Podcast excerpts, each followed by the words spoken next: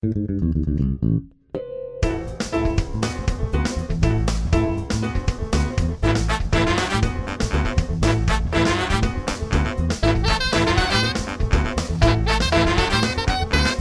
hi. I'm Jason Klamm. Gaziza, I'm Alan Rickards. Your last name is Rickard? And we are the hosts of Dispatches from Fort Awesome, a news radio podcast.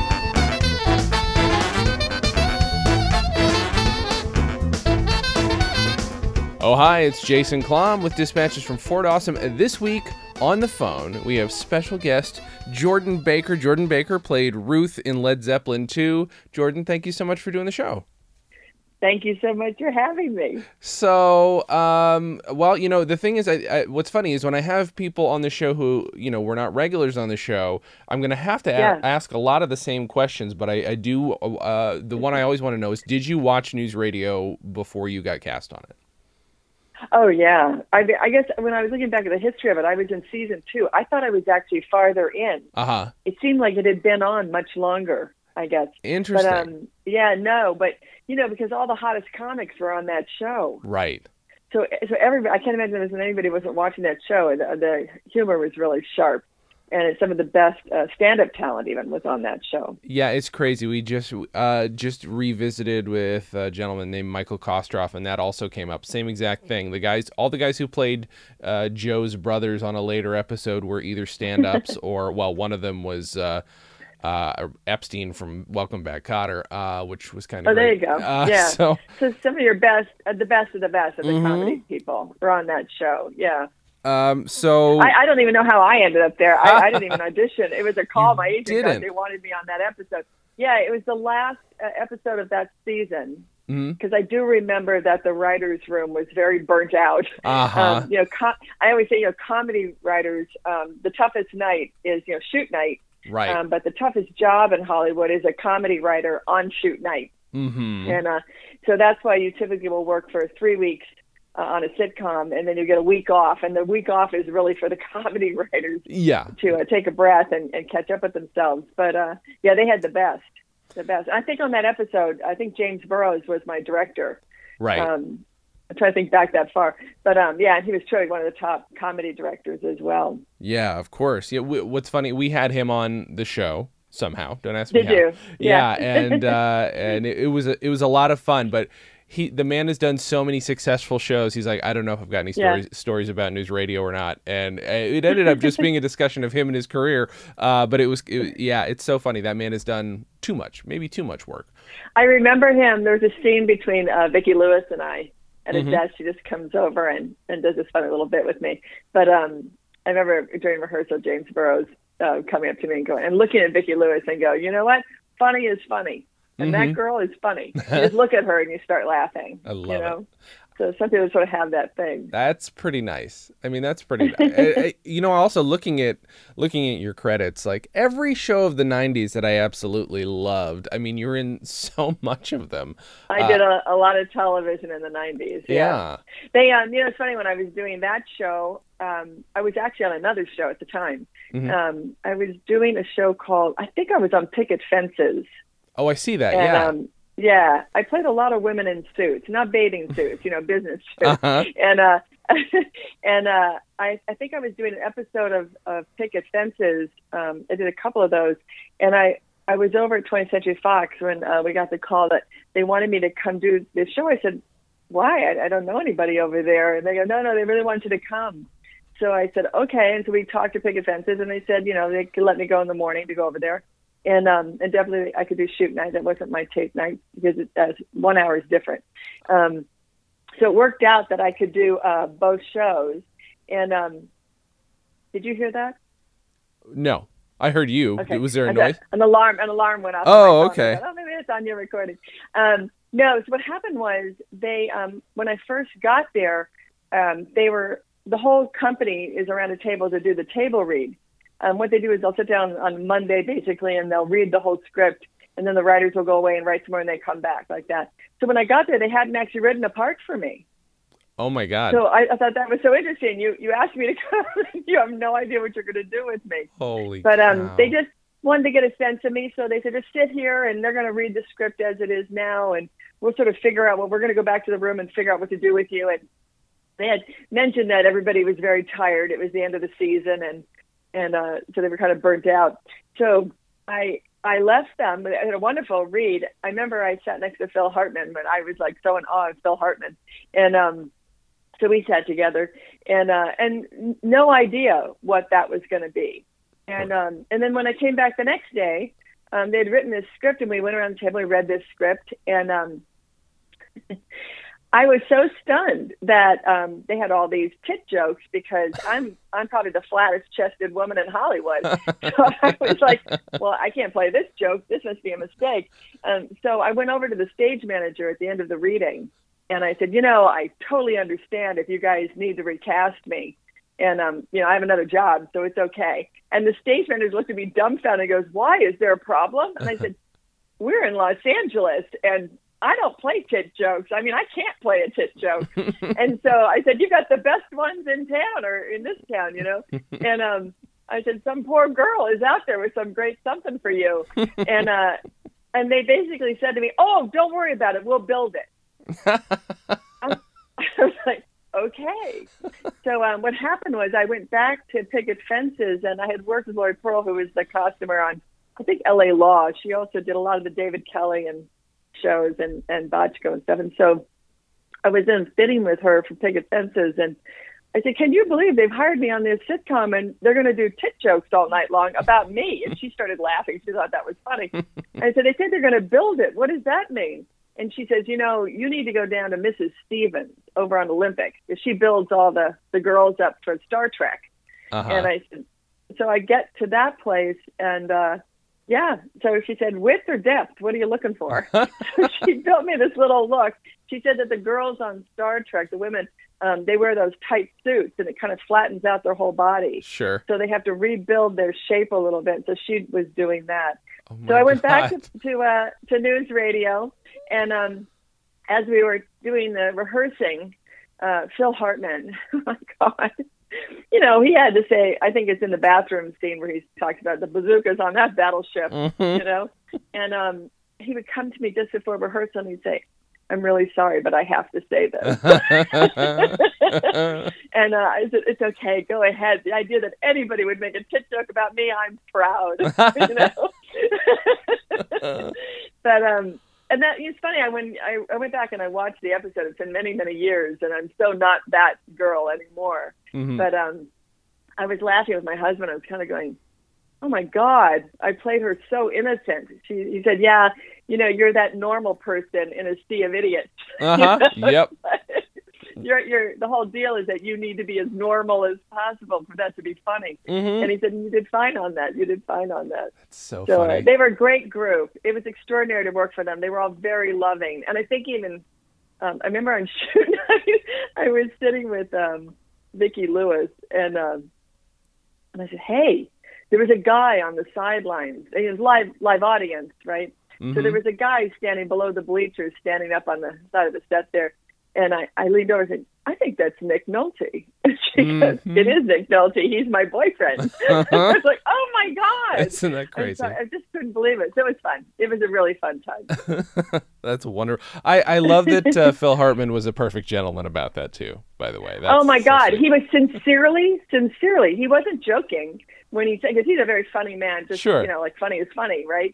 But um, yeah, no, he sincerely regretted uh, making that joke. Yeah, you know, he, he really thought it was like no, it was rude, but you know, comedy's comedy. We got to do our job. And I, I was, you know, I was so taken aback by that, and and it's really sad. You know, I, I just cannot believe what happened with him. But yeah, um, he yeah, he was a beautiful, beautiful guy, and just so funny. That's so wonderful. I, I love hearing stories like that when people are not just professional, but they're just they're also incredibly considerate of other human beings, even though they know yeah. it's a joke. That's that's that's always nice yeah. to hear. so your character is part of this larger arc on the show that lasts I can't remember how many episodes, but basically Jimmy's looking for a wife. Uh, the wife, yeah. And uh, you know, there's always a little something that goes wrong, and they and a lot of them are exactly like they they they clearly at least physically cast on a type, which was like a woman who who can like you know like carry herself in a business suit, looks like she can you know hold up hold up to this She's the billionaire. you know, yeah, exactly right, and, it, and Yeah. that's how it always. She's the one. And it- what's so funny is he's always rejecting uh, the people he rejects that you don't see are usually weird celebrities, or he's not sure if Mrs. Paul from the Fish Sticks is a real person or not. It's always something ridiculous like that. Um, do, I I was curious. Um, number one, uh, well, you already said that it was a, a very, uh, you know, uh, everybody says that the show sort of was very welcoming, even to people who had, you know, just one episode to do. Did you feel that way? Every single person. I remember Andy Dick. That Uh-huh. everybody talked to you. Everybody would talk to you. Mhm. Um, I've been on shows where uh, the principal actors, um, uh, and and just so you know, when I was a principal actor on several shows, I always made sure that you know, loving and kind to the people who came on as your guest. I mean, Yeah. the guest star was kind of a big deal, um, but it kind of lost some of that as the years went by. But in the beginning, I'm telling you, that was the big deal. You were there for seven days. You were joining the cast, and Right. kind of a big deal. Um, but I've been on sets where some actors just don't talk to you at all. Wow. They do not. They don't do that. They go to their trailer. They do their job. They go to their trailer. They don't want to know um, people. But on that cast, I they were all so they were kids. You know, Uh, we were all kids. I mean, Sure. I know. You know, I think that you know we were they were just having so much fun, and and I Andy Dick and and Maura Tierney, all of them. Khandi Alexander. I remember I spent a lot of time with Khandi, and we had a very brief moment in terms of our scene work Yes. but for some reason we spent a lot of time sitting together and she was lovely and very funny She is a delight. We had her on the podcast a few Yeah. weeks ago, and holy cow, like just one of my favorite interviews of all time. Uh, just yeah just and I guess sweet i think jon lovitz did a bunch of them i, I think jon lovitz and i went to the same high school Oh, in the really? Fernando valley someone told me that and i don't remember him in high school i did not meet him he wasn't i don't he's not in that episode right. so uh so i didn't meet him but i really wanted to i know he was part of that show so yeah, he ended up having a or he did few. quite a few He had bit parts uh, as different characters for a couple episodes before season five, and then season five, when Phil Hartman was gone, he took over for him, and so that whole season, Oh. he's basically kind of he's in that role, but in his own character. So yeah, and he, his own, they brought somebody new in yeah, exactly yeah right. i get it Yeah. Um, boy, oh, oh, boy. my god they were so silly so silly What uh, so uh, what was your favorite thing about uh, working sitcoms? Uh, you know, I, I you probably still do sitcoms. I mean, you do you're still doing a ton of work. You know, but there's very few of them. Right. When I was doing, um, I was on a show called The New Adventures of Old Christine, yeah, and um, and when that show started, I think you know, I think they had gone from like 40 sitcoms down to 20, Mhm. and then that number was coming down to four or five. And even on Old Christine, they were moving away from live audience. I think the intention was that they were trying to get into more of just the, the video, like going out into the field. mm-hmm. And I think um, uh, um, Julia Louis Dreyfus, I think once that show ended and she went to Veep, I mean, I think she was trying to get away from the live audience and just do straight up comedy, yeah, you know, without all that other stuff going on. And I, it's definitely kinder to the comedy writer. mm-hmm. Um, but the thing that I kind of loved about, um, I, I, I will say this, I did a show called Hiller and Diller. Mm-hmm. Um, that was for ABC, and it was a show with um, I was Jeannie Hiller, and Kevin Nealon was my husband, and Richard Lewis was. Uh, the two of them were comedy writers in Hollywood, and Eugene Levy was their boss. And we had some kids on that. I think one of our kids is in trouble right now, but um, oh no, um, but that show, um, I just uh, in the beginning, you know, uh, we would do the table read, and the writers' room was kind of a closed room, you know. Mhm. Um, but uh, partially way way through, like I want to say we were about six shows in. The show was a big hit for ABC, and about six shows in, the producers came and told uh, us that you know if you wanted to come to the comedy room after the table read and talk with the writers and give ideas, that kind of, the, the room's open to you. And and I, I was never going to do that. Uh, Nealon and Richard Lewis and Eugene Levy were all big comedy guys, and Sure. they wrote and they did stand up. I don't know about Eugene, but I know Richard and um and, and Kevin were big stand up. So I wasn't about to go in there and tell a comedy writer how to write a joke. um, but a few a few days later, they uh, came to my trailer. The producers knock knock knocking on my trailer, and they're, "Hey, you never come to the comedy room. We're just wondering, you know, if you know there's a problem or and I looked at them and said, I I would be the last person to tell them what to write. I Right. feel uncomfortable in there. But I will tell you this, the one issue I'm having is that, you know, I'm not a stand up comic. And um so on, on the table reads on Monday morning what would happen is they would read this and if you didn't get the laugh at the table, they would cut those lines and go back and write something else Yeah. and and so I would say, you know, I operate differently because I'm actually an actor's actor, and um, if you could just leave my jokes alone, um, I will figure out how to work those. Wow. And it just takes me. I'm not. Yeah, I can make anything funny. I just need a few minutes with it, and I'm getting it cold at a table read, you know. hmm And so if you could just leave my jokes alone and let you know if they want to rewrite all theirs, that's fine. Um, so what would happen is I could get their jokes for them, and then I really loved shoot night because you know you have a, a live audience, but you do the the comedy and some things would work, and then they'd come back. and say, We'd like to do this, and they'd give you like six or seven new lines right there hmm and a new joke to play. And for me, that improvisational work uh, was I loved it. It was a real challenge, and um, and we had a really good time. And if I could land those, then then I I was cooking, and I really loved that. Wow. And I know on that show there was one time they actually did a joke where um, Kevin Nealon is having a dream that um, I have become a stand-up comedy performer, and he keeps dreaming of me. So they put me in front of a brick wall, like at the Improv, Sure. and um and dressed me up. At that time, Ellen DeGeneres was doing her show next door, and and they dressed me up in a suit with white tennis shoes and a little T-shirt, which kind of Ellen's uniform at Oh the my time. God. And Richard Lewis came down, and um really early in the morning they shot that, and I'm doing ridiculous jokes like you know about Bed Bath and Beyond and stuff.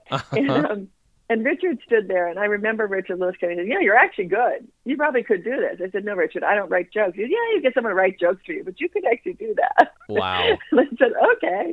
Hey, I mean that's Um, that's yeah, a I- testament to it. I mean, if, if there's anybody who could spot a comic, I mean that's that's a pretty impressive That was compliment. fun. I don't know why I'm silly. I am silly apparently, but um, I do a lot of serious work. Uh huh. Um, but the sitcoms were fun and a little different from um, uh, one-hour dramas. I did a lot of that. Um, but you spend more time sitting in your trailer waiting to get to the set to do some work. Yeah. Uh, whereas with the sitcom, you know, shoot night um, with the live audience is that you know you're really working and you're Mhm. not sitting anywhere. You're really in, in the middle of it, and um, and so it's much more active. Do you like a bit. You don't want to be a waitress in a dead restaurant. You Right, yeah, yeah. place with things going on. That's the um, one thing nobody tells you about before you come out here is you think there's it's so magical and it kind of is Yeah. until like a few minutes in you're like okay yep I uh, uh, let me let's see if I can keep this magic going and it's like okay good luck good luck because Yeah. holy cow it's rough. Uh, do, do you Yeah. work do you work on the stage at all? Do you do you do any uh, theater? I am primarily a stage actress. You are? And Okay. So, I, yeah, first and foremost, I'm a stage actress. But um, all stage actors, um, because um, you know, when the job ends, so does the paycheck, and the paycheck is very low Sure. to begin with. And um, with television, film, um, some TV commercials as well, but they die out too. Um, but with television and film, you know, an actor has to go do that work in order to build up some sort of residual income to sustain them and to also have a pension and health insurance. and- so you have to leave it. And so um, the biggest camera years for, for women tend to be from 20 to about 38 Mm-hmm. and then it kind of although i will say this i do believe that has shifted from my time when i was there but i'm 60 now Mhm. so from about 20 to 38 there was loads of work and if you could work past look like you're 38 into your 40s so i did and i could work a little longer into my mid 40s um, in television but then the roles start to drop off um, and they don't write for women in their 40s Mm-hmm. um, and then all of a sudden, the roles t- typically come back um, in your late 50s, early 60s. Interesting. So it starts to happen again. Now, I can't speak to television. I haven't. I've been doing bits here and there. I haven't really done a full-on series in a long time. mm-hmm. But I really focused on theater. I left Los Angeles in uh, 2010, I think. I came Mhm. back to New York and really heavily started doing theater. And um, I have worked on. There's a lot of shows that shoot in New York. Yeah. I know my husband even did uh, House of Cards that shoots down in Maryland. There's a lot of work on the East Coast. Um, at one point, we had more work than LA. I think right after the economic crash of 2008. Wow. Um, so there's a lot of work here. But yeah, I would say primarily I'm theater. I just finished doing um, a new play called uh, Things I Know to Be True. Um, they're working to get it to New York right now. Um, it was done by the Milwaukee Rep and um, the Arizona Theater Company. So I was in Arizona, uh, Tucson, Phoenix, and Milwaukee. hmm And um, it's by Andrew Bovell, um, an Australian playwright. He wrote um, Speaking in Tongues, which became the film Lantana. Um, he was nominated for the Oscar for Strictly Ballroom. Um, amazing, amazing writer. And um, so this is a play that was developed in Australia, and then finally we did the American premiere of it. Wow. Um, but I've done, I'm known for the original production of Three Tall Women, well, which won the Pulitzer in 1994 for Edward Albee. Holy cow. And that play was uh, just revived, I think, just about a year ago with Glenda Jackson. hmm Um, and I was on Broadway in Suddenly last summer, a Tennessee Williams play with Elizabeth Ashley. Yeah. Um, yeah, that was a good play. I got a, a Theater World Award for that. And um, uh, I've just done a lot of, I'm kind of known for doing development work. Um, and that work is where the playwright, um, there's funding that allows actors to get together for a period of time, like a Humana Festival. I workshopped Appropriate by Branden Jacobs-Jenkins. I did um, Luna Gale uh, for Rebecca Gilman and Robert Falls at the Goodman. That eventually came to the Taper in Los Angeles. Um, that won the Jeff Award for a new play in Chicago. Um, I just keep developing new works.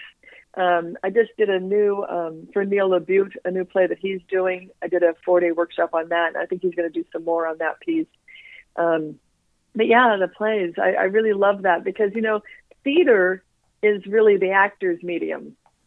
Um, and the reason for that is because my performance is not edited. hmm Um, so when you're in television and film, yeah, you can make a mistake. They stop, they go back, they reshoot, then they get in the booth, then they cut things out, they move it around. You know, um, they can't do that. You know, once the lights go up on stage, uh, it's mine. Yeah. I get to decide. I get to make mistakes. And I just heard someone talk about the theater is a place where we can be dangerous, and that's why audiences pay to come see theater. They could just stay at home, Yeah. you know, and wait to see if someone taped it for YouTube or something. Right. But um, the truth is, uh, you know, when you're in those live audience, I could say that's true of. It's not the same on sitcom where you have a live audience. Um, we don't juice the audience before the show starts Sure, in sure. theater, um, and we can't stop and retape and change the line. So when the people come into theater, um, they're ex- hoping for fluff ups and great performances in the moment to Sure. see a live action like that. And um, someone, I heard this wonderful thing. There's a wonderful um, a woman named Pesha Rudnick did a TEDx talk, it's TEDx Boulder, um, called "Why Theater Is Dangerous." It's a beautiful talk about theater and why we go hmm and um and I needed to come back to New York. I, Los Angeles has more theater on any given night than anywhere else in the world Uh huh.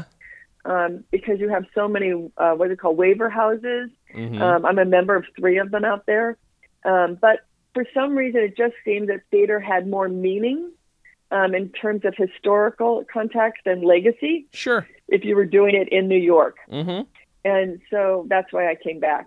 Do you think doing that development work has something to do with why you've got this confidence to make a joke funny on a sitcom? Because not a lot of actors would say that. because honestly, it's like, well, okay, they they I need use, some time. You know they yeah, they use you to that. test material out. You know, I mean, come on, that's yeah. I, that, Well, because you know, a joke for me. I mean, this is how I jokes. Um, you you know, you have to play the truth of it, right?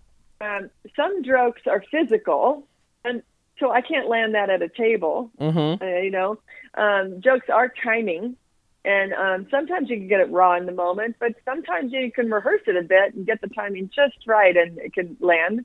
And sometimes jokes are um, inflection Yeah. and I may have had the wrong inflection at the table, and I thought, God, if I'd hit that, you know, on a high C, that would actually might have landed. And now they're going to have to rewrite what is actually a really good joke, you know. Yeah. So, um, so yeah, that's why you know, comedy's hard. You know something I always. I always love to ask when people do so many parts on sitcoms and stuff. What's the what is there? A, how can you condense the kind of work you got? Because most people are like, oh, they're this type, they're this type. Because I, uh, you know, some people are like, oh, I'm I, I'm always the accountant. Is there one part that generally you got? Do you think? You know, we all every actor moves through periods, Mm-hmm. and and a a role can actually, you know, like in the case of my husband, he was on the sitcom Almost Perfect with Nancy Travis, Uh huh. and so he was playing kind of the good guy, you know, the the guy next door, the guy you want to marry, Sure. and um and then he got cast, and for many years that's what he played, the the handsome good guy, you know, Yeah. and then he got cast opposite Linda Hamilton. I think it was a Hallmark movie Okay. um, where he played this really evil guy, Okay. and and then his whole career took a shift. There were no more happy-go-lucky guys. he only played these really evil, dastardly guys. That's so funny. So I, I think the same for me is that we sort of made jokes that in the beginning I was the up and coming attorney, the young doctor just starting out, Mhm, mhm. um, the DA on Capitol Hill to the congressman, you know, the Yeah. AA rather, and um, and then I, I can't remember what shifted it, but then you become the um, the lawyer on the verge of a nervous breakdown. I started playing a lot of those Uh huh. and then eventually um, you go to the mom. And then I left professional women and I became a mom. Uh huh. And um, and now I'm still playing. I'm playing moms to older children, um, attorneys, social workers. Um, it's sort of in that range. I typically I play women who are educated. Yeah. Although um, when I went to the Humana Festival at, at, in, in Louisville, um, and I played this role inappropriate, she was kind of she had a hard quality about her that bordered on sort of blue collar, and she didn't suffer fools. And because I played that role, I think is what led me to playing the blue collar role in um, uh, Luna Gale for Rebecca Gilman. And so kind of everything shifted. And this thing that I just did is a blue collar woman um, who's just very, um, she's not educated by school, but educated by the world. And Sure. so she's just very to the point. She's honest, even though it hurts, you know, and Yeah. audiences laugh at that. It's funny, but it's also, um, for some men, I, I, I remember men coming out of the, the theater and saying to me, oh my gosh, you were so so evil. And then all of a sudden I loved you. And I said, Oh, you had a tough mom. You had a tough mom. and then all of a sudden you realize, you know, thank God you had a tough mom, Oh my God. you know. So those those are the women that I've started to do now. But it happens to all actors. We transition through things. One role can shift everything. Sure. Um, but I, you know, I teach as well. I teach at Montclair State Uni uh, in uh, Mon- in New Jersey Uh huh. and um, University, Montclair State University, and um, I teach business there to to artists coming out of their um, training program. And um, you know, it used to be that you didn't want to be typecast, um, but that's not true. You actually do. In the beginning, Mhm. want to find the thing that you do better than anybody else Yeah. And that's and that's really how you start to build a fan base and an audience base and once you get that then there's some things room to grow i mean when you think about people like john travolta on welcome back kotter right Sure. um, that that role really led to saturday night fever Yeah. right and so then he's sort of the same character but in another way then we discover he the song and dance man Mm-hmm. right? And then he tried to make a shift into, but unnaturally so is how I looked at it, Mm-hmm. um, because he wanted to do something else and he lost his audience. And so I think when he came back as sort of that character that we knew and loved, and then found his way back in through, um, I'm going to forget the name of that film with uh, Uma Thurman. Um, but Oh, he's sure, sort of Pulp that, with that Fiction, yeah. char- Pulp Fiction. When he comes back like that, he is that character from Saturday Night Fever in Yeah. some odd way, Yeah. just in a sharper edge. And now he could have that edge that he was looking for without losing his fan base and his audience, because that's the thing they know about him, Right. right? So I, there is a, a you have to there is a type. We are a type, you know. Well, it's it's it probably helps you to recognize that because you know what to do with it. Like you know, you you have a lot more freedom. I think once you recognize what it is people are wanting you to do, then you could probably, Yeah. uh, hopefully, get to play with it a little bit more, make it worth playing. as as your as your as your career grows, yeah, and you have more fan base, they're willing to see you step out and do a few things. But you don't want to go so far that they go, no, I don't believe we're doing that. And I don't want to see her doing that. yeah, yeah. You know, but um, in theater, we have a lot more room. They expect you to be different. Sure. That makes They sense. they want to see something different. Yeah. uh, well, So I, I that's what I the actors forum. yeah.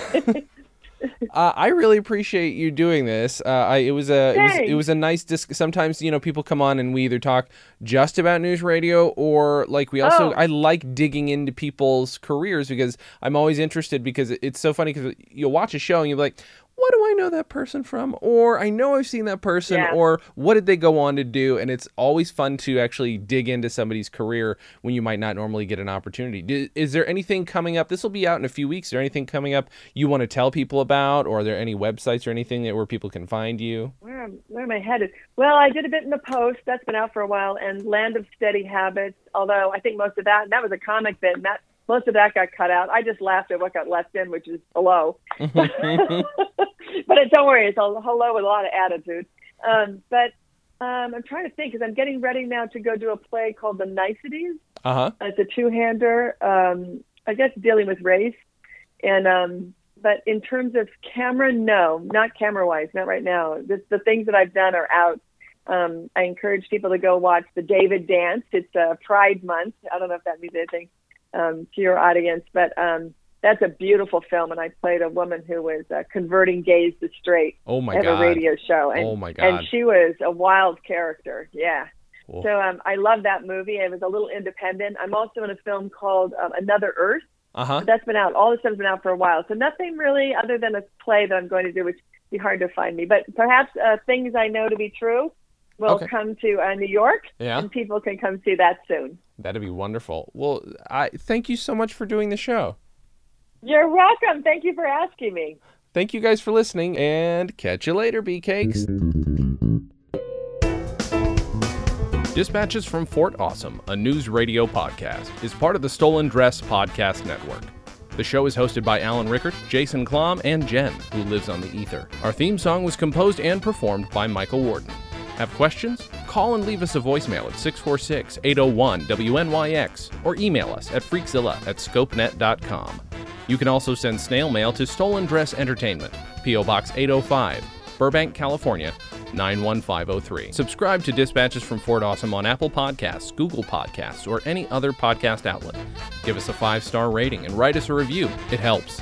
You can find us on Facebook, Twitter, and Instagram at WNYX News Radio, or find everything in one place at WNYXNewsRadio.com. Thanks, Joe. Visit stolendress.com to listen to our other podcasts, watch videos, and imbibe freely of our multimedia content going back 15 plus years. Big day today, Dave.